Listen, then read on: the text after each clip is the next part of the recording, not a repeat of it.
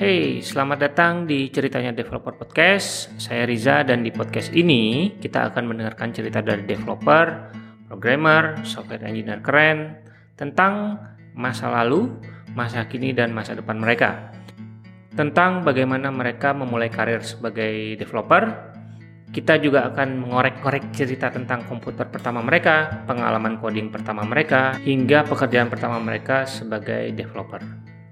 Podcast ini disponsori oleh Hactivate, Coding Bootcamp di Jakarta, tempat di mana saya berkarya. Terima kasih banyak Hactivate karena telah memberikan saya keleluasan waktu, tempat, dan beberapa device yang bisa saya pinjam untuk keperluan podcast ini. Dan di episode bonus kali ini, saya akan melanjutkan cerita saya ketika saya diundang Google untuk menghadiri dua event besar yaitu Google Developer Expert Summit dan juga Chrome Dev Summit. Dan di episode ini kita akan mendengarkan cerita saya, pengalaman saya pertama kali diundang ke Chrome Dev Summit. Tapi sebelum itu, saya mau cerita sedikit tentang bagaimana ceritanya saya bisa jadi Google Developer Expert. Ya, sebagai teman-teman tahu, saya adalah Google Developer Expert di Web Technologies. Uh, saya itu uh, resmi menjadi GDE atau Google Developer Expert itu di bulan Mei 2018 ya. Dan tiba-tiba saya dapat kesempatan yang luar biasa untuk menghadiri dua event keren. Karena tidak semua orang, tidak semua GDE diundang, hanya GDE yang aktif dan ya yang aktif karena kita setiap kali kita talk atau kita uh, mentoring dan lain-lain itu di track. Jadi kita harus laporin uh, berapa orang yang dengar, berapa orang yang nonton, engagementnya seperti apa dan lain-lain. Nah, gimana ceritanya saya bisa jadi GDE?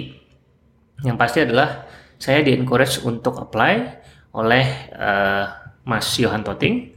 Kita bareng-bareng uh, membesarkan Jakarta GS dan pada suatu hari uh, Mas Johan ini kan dia orang Google ya, uh, devrelnya Google.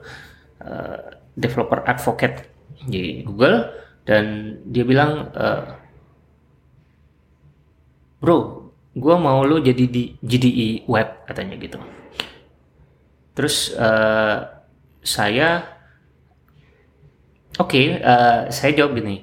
Oke okay, menarik um, kenapa dan uh, job desknya apa? Gitu. Saya pengen tanya kira-kira uh, akan apa ya menambah pekerjaan saya ya pastinya ya tapi se sebanyak apakah uh, menambah pekerjaan saya? Dan dia bilang ya lu lakukan apa yang sudah lu lakukan saat ini. Jadi uh, bikin artikel kemudian bikin screencast podcast dan lain sebagainya dan talk talk di banyak uh, di tempat-tempat lain di seluruh Indonesia atau bahkan di Southeast Asia tapi dengan support dari Google. Jadi apa ya jadi selama ini saya bikin konten jadi merasa uh, apa ya diapresiasi oleh oleh orang lain atau oleh perusahaan seperti Google itu luar biasa. Dan uh, jadinya saya bisa talk di di seluruh Indonesia dan Southeast Asia dengan support dari Google dalam bentuk uh, akomodasi uh, pesawat dan uh, penginapan. Jadi kalau ada teman-teman yang mau ngundang saya mungkin bisa uh, dengan syarat jumlahnya minimum uh, attendisnya ada 40 orang. Itu udah cukup untuk Google bisa membiayai saya untuk terbang dan nginep di uh, suatu tempat. Oke? Okay? dan kemudian ketika saya udah tahu oh kayaknya menarik ya karena memang sesuai dengan passion saya juga akhirnya saya apply. Dan kemudian saya diinterview oleh salah satu GDE yang di Southeast Asia. Namanya Warat Wong Manekit dia orang uh, Thailand dan uh, interviewnya saya sangat screw up. Kenapa? Karena uh, ini ya. Jadi uh, pada saat ya kalau nanya hal biasa itu kayak cerita-cerita aja ya. Uh, interviewnya bukan kayak interview kerja tapi kayak cerita aja biasa. Terus uh, kenapa saya memilih untuk uh, apa berkomunitas? Kenapa apa saya mau join ke GDE dan lain sebagainya yang menarik ketika terakhir pertanyaannya uh, kamu mau jadi jadi apa gitu webnya apa dia tawarin itu ada uh, eh, PWA Progressive Web Apps kemudian ada Angular kemudian satu lagi uh, polimer atau web komponen gitu kalau nggak salah. Nah, saya bingung kan, tiga-tiganya saya nggak uh, agak, uh, maksudnya sekedar tahu gitu ya. PWA uh, saya pernah bawain di uh, apa uh, di Tekin Asia di Product Development Conference. Sekali itu juga kulitnya doang. Uh, kemudian kalau Angular saya malah uh, lebih jadul lagi. Saya tahunya Angular satu. Uh, Polymer lebih parah lagi nggak tahu apa apa gitu kan. Jadi akhirnya saya milih ya udah saya milih yang PW aja walaupun masih kulitnya doang. Dan ketika sudah selesai interview uh, lapor dong ke Johan. Bro uh, tadi interviewnya uh, oke okay, cuman masalahnya begitu ditanya uh, gua saya milihnya PWA loh kenapa PWA habis pilihannya cuma itu yang paling bisa gitu. Kalau yang lain kayaknya nggak begitu uh, ngerti gitu. Yang PWA ya lumayan lah gitu ya. Uh, itu jadi agak ragu. Wah ini bisa screw up juga kan. Dan kemudian uh, tahap berikutnya ternyata saya lulus. Ya, yang apa yang sama warat ini lulus dan masuk ke tahap berikutnya. Itu agak kaget juga kirain udah screw up dan gagal gitu kan. Uh, tahap berikutnya lebih gila lagi karena yang interview adalah Jeff Posnick. Dia adalah uh, developernya Google yang bikin Workbox JS itu library untuk uh, service worker PWA ya orang PWA banget gitu kan. Waduh ini gimana gitu. Saya pakai aja belum pernah. Akhirnya uh, dengan insight dari Johan uh, coba search searching dulu terus coba-cobain dulu. Akhirnya saya coba-cobain uh, workboxnya. Dan ketika di interview di interviewnya lewat uh, uh, hangout ya Google Hangout ngobrol-ngobrol uh, uh, dia tidak membahas banyak tentang teknis justru. Dia nanya tentang komunitas gimana cara bangun komunitas gimana komunitas di Indonesia bla bla bla. Dan dia tanya pengalaman saya uh, berbicara di mana di mana di mana gitu. Jadi teknisnya tidak terlalu banyak walaupun ada. Akhirnya setelah itu di bulan Mei pas saya sedang di uh, San Francisco uh, San Jose juga San, uh, apa di Silicon Valley juga pada saat itu sebenarnya saya di email oleh Robert Robert Naiman uh, dia bilang saya diterima sebagai GDE wow gitu kan. Pada saat itu saya di uh, Silicon Valley lagi apa menerima uh, invitasi dari Facebook untuk attend Evade waktu itu. Ya udah saya diterima dan agak kaget juga begitu melihat uh, list dari GDE ya. Kalau ada Shirley Wu yang saya udah sempat ngomong uh, di episode sebelumnya. Saya belajar banyak tentang D3 sama Shirley Wu. Kemudian Ken Sidot saya belajar banyak tentang React Rian Chen Ki saya banyak belajar tentang GraphQL jadi saya adalah GDE web yang paling tidak menguasai teknologi Facebook. Saya bisa React bukan Angular. Uh, saya bisa Node.js bukan Golang dan iya saya expertnya malah banyak di teknologi Facebook tapi ya banyak juga expert Google expert yang Google developer expert yang uh, expertisnya bukan di uh, produk-produknya Google. Oke, okay, uh, itu cerita saya tentang gimana saya bisa menjadi Google developer expert dan kemudian kita balik ke topik utama kita tentang uh, Chrome Dev Summit. Uh, Chrome Dev Summit ini Uh, di hari sebelumnya saya kan ketemu sama Mas Arya Hidayat yang apa uh, legendnya developer Indonesia ya. Jadi dia bilang gini, uh, Chrome Dev Summit ini bisa uh, kontennya bisa live streaming dan bisa kita tonton video di YouTube. Jadi uh, untuk nonton talknya tidak terlalu penting, yang paling penting adalah networkingnya. Itu yang saya camkan, yang saya uh, ambil dan itu yang saya lakukan. Jadi saya bertemu dengan banyak orang-orang hebat ya. Nggak banyak sih nggak terlalu banyak. Tapi saya ketemu dengan beberapa orang-orang yang memang pengen saya uh, memang saya ingin ketemu gitu. Yang pertama ada yang namanya Pete LePage. Dia adalah dev advocate-nya Google. Kenapa penting? Orang ini penting karena dia yang pertama kali mengajarkan saya PWA jadi saya nonton videonya di Udacity intro to PWA dan dari situ saya belajar tentang PWA kemudian saya bawakan PWA di Product Development Conference uh, Tekin Asia di tahun 2016 dan gara-gara itu saya jadi keterima di uh, GDE Web Technologies dan bagiannya PWA lagi kan. Jadi uh, ya saya ketemu sama dia ngobrol dan saya berterima kasih karena video dia bisa membuat saya menjadi GDE dan saya mau tahu rahasianya gimana cara menjadi orang yang lucu. Ternyata dia memang aslinya lucu. Jadi nggak terkonsep nggak ter nggak ada di skenario dia memang lucu aja. Jadi kalau teman-teman mau lihat gimana dia perform ya bisa lihat di Udacity ada intro to PD, PWA sana lucu banget orangnya. Jadi videonya pun lucu. Kemudian saya ketemu sama Jeff Posnick di hari kedua. Padahal sebenarnya di hari pertama saya udah ketemu. Tapi saya nggak ngeh kalau itu dia. Dan begitu di hari kedua saya agak grogi gitu kan kayak you are uh, I forget your name. Dan I'm Jeff Posnick. Ya. Dan ketika udah ngobrol gitu saya bilang uh, dulu yang interview saya jadi GDI adalah uh, dirimu gitu kan. Oh iya iya saya ingat gitu. Akhirnya kita bisa ketemu dan foto bareng. Uh, kemudian saya juga ketemu idola lama saya namanya Paul Irish. Dia dulu uh, saya dulu mengidolai dia semenjak apa ya HTML5 boilerplate kalau teman-teman ada yang tahu. Uh, keren banget ya. Dia abis talk abis talk di stage gitu ya. Uh, dia jagain booth bayangkan. Orang sehebat Paul Iris aja masih jaga booth gitu. Dan kita ngobrol uh, beberapa hal gitu. Termasuk juga apa Mas Arya Hidayat kirim salam. Saya sampaikan itu ke dia. Uh, udah uh, abis foto bareng. Dan uh, secara random saya ketemu sama co-foundernya Momentum. Kalau teman-teman ada yang tahu Momentum uh, apa Google Chrome extension yang buat lihat apa pemandangan yang bagus gitu kan. Namanya Jason Waterman. Jadi dia pakai t-shirt tulisannya Momentum. Uh, saya ketemu ketemu secara nggak langsung terus saya bilang tinggal cuman bilang gini aja nice shirt sih gitu kan tiba-tiba oh ya yeah, you know momentum yes I know gitu kan uh, I, I use it dan begitu udah udah ngobrol gitu terus, terus dia nawarin mau stiker gak? Ya mau dong. Akhirnya dikasih stiker dan kita foto bareng terus kita connect di LinkedIn. Uh, sesimpel itu sih.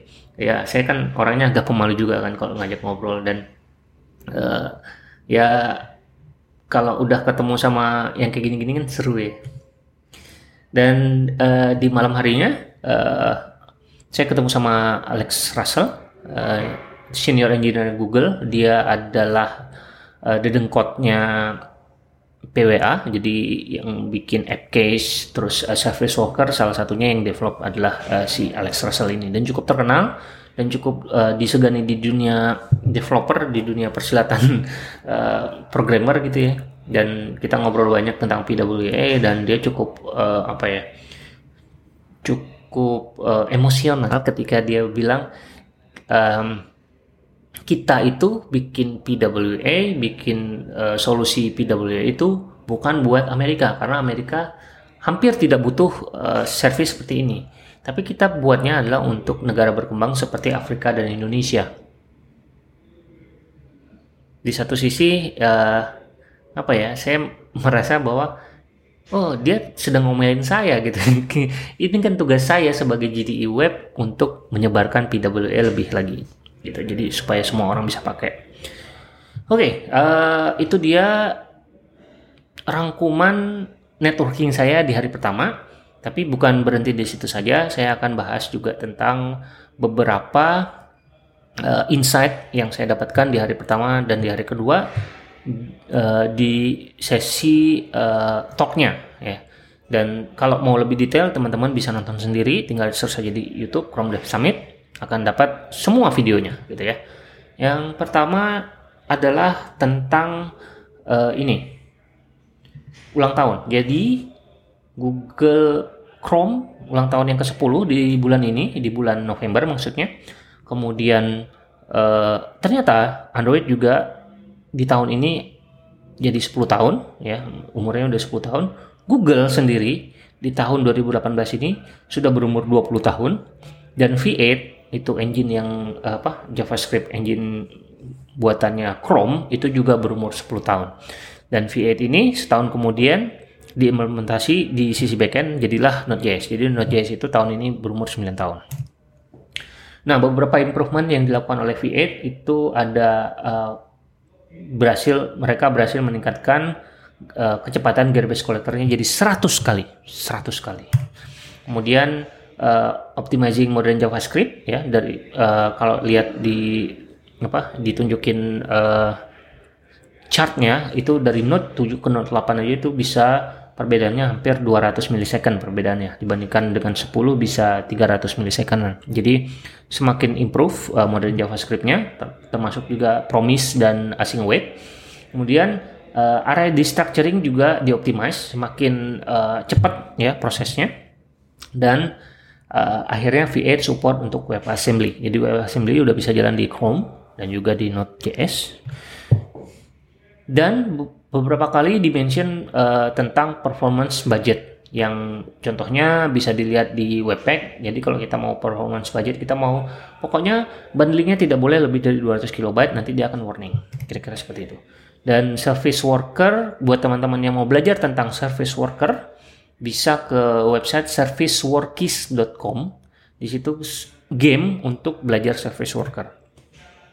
Itu dia uh, recap di hari pertama sebenarnya ada satu lagi ada beberapa materi yang uh, sangat menarik. Uh, salah satunya ada WebAssembly saya akan recap itu di hari kedua juga ada bahas tentang WebAssembly jadi jadi satu aja. Nah di hari kedua uh, di keynote-nya itu si ada cewek yang namanya Nicole Sullivan dia bilang framework kadang-kadang membuat website uh, framework kadang-kadang membuat aplikasi web kita menjadi lebih lambat karena bloated, uh, terlalu banyak library yang nggak dibutuhkan dan lain sebagainya. Tapi turns out mereka juga harapan utama kita untuk membuat aplikasi web kita cepat ya. Karena framework ini dipakai kenapa? Untuk supaya menyenangkan developer kan. Kan lebih mudah dipakai, nggak perlu jahit satu-satu gitu kan. Tapi juga kadang-kadang membuat lambat. Nah, banyak framework sudah melakukan improvement supaya aplikasi web yang kita buat dengan framework-framework itu jadi lebih cepat gitu dan karena itu mereka uh, akan mention beberapa improvement yang dilakukan oleh masing-masing framework untuk mengubah uh, apa ya performanya. Yang pertama dari React ya. React berusaha untuk uh, code splitting dan breaking up rendering dengan menggunakan lazy loading dan suspense dan termasuk juga concurrent React yang akan segera rilis. Kemudian kalau Angular itu uh, eh, CLI-nya sudah enable performance budget by default. Uh, beberapa polyfill udah di remove dan uh, compiler mereka sedang mengembangkan compiler yang namanya IV untuk uh, meng, me, apa, mengurangi cost dari Angular views. Uh, untuk Vue.js sendiri uh, mereka punya yang namanya modern mode. Jadi hanya uh, mendeploy ke modern browser aja. Jadi beberapa polyfill itu dibuang supaya uh, hanya support di modern uh, browser sehingga kita tidak perlu memikirkan browser-browser uh, yang tidak modern. Preloading dan prefacing sudah by default oleh Vue. Selanjutnya ada Polymer yang uh, akan men- transisi ke lead element untuk uh, membuat super small component. Kemudian uh, sekarang web component sudah support natively oleh Firefox. Yay. Uh, Svelte, nah ini sangat menarik nih. Framework yang satu ini sangat menarik. Sudah sangat cepat sekali dan kalau kita bikin aplikasi Hacker News uh, biasa gitu, bisa di deploy hingga under 20 kilobyte itu luar biasa kecil saya sangat tertarik sekali dengan Svelte ini. Mungkin saya akan belajar lebih lanjut tentang Svelte. AMP, AMP uh, mereka men-ship feature policy uh, untuk apa ya uh, melawan synchronous uh, call untuk semua ads. Jadi ads-nya nggak nggak sinkronus lagi tapi asinkronus. Kemudian mereka berhasil mereduce JavaScript size sampai 20% karena ada uh, kompresi baru Broadly namanya algoritma kompresi baru Broadly. Ember.js menghilangkan jQuery by default sudah mengurangi 20% dari total uh, weightnya dan incremental mereka menerapkan incremental progressive rendering. Kemudian uh, di topik berikutnya ada yang namanya actor model. Jadi ada bagaimana cara mengarsitekturkan uh, bagaimana cara arsitektur web app yang bagus, salah satunya adalah actor model. Vektor model ini digunakan oleh uh, bahasa pemrograman seperti Erlang, Elixir, dan juga framework seperti AK di Scala. Umurnya sudah 45 tahun ya model ini. Jadi model ini adalah basically aktor-aktor yang memiliki mailbox ya. Jadi setiap aktor ini memiliki mailbox dan cara komunikasi antara satu aktor dan aktor lain adalah dengan mengirimkan mailbox. Jadi dari aktor satu ke aktor dua akan mengirimkan data ke mailbox dan dari situ dan dari situ mailboxnya akan dibaca oleh si aktor, aktor akan bereaksi terhadap pesan yang dikirimkan tersebut. Nah ternyata setelah dipikir-pikir si aktor modelnya juga sangat cocok untuk di web ya. Jadi misalnya ada UI, ada state, ada storage dan butuh mengirimkan data itu kita bisa menggunakan arsitektur ini. Kalau teman-teman mau tahu lebih lanjut, uh, videonya namanya Architecting Web Apps Light Camera Action. Bisa cari aja di YouTube. Berikutnya, topik tentang Houdini, State of Houdini. Nah, saya tidak akan bahas tentang State of Houdini, tapi saya akan bahas tentang Houdini. Apa itu Houdini? Jadi, Houdini itu ibaratnya kayak service worker itu adalah low level JavaScript API untuk browser case kan. Nah, si Houdini itu adalah low level JavaScript API untuk merender sesuatu. Artinya apa? Artinya kita bisa ngajarin browser untuk merender sesuatu via CSS. Gitu. Jadi kita bisa mengajarkan teknik-teknik CSS baru di browser yang belum support. Jadi kayak bubble for uh, JavaScript ini adalah bubble for new CSS. Jadi kita bisa melakukan rendering macam-macam yang belum bisa disupport oleh CSS. Kira-kira seperti itu.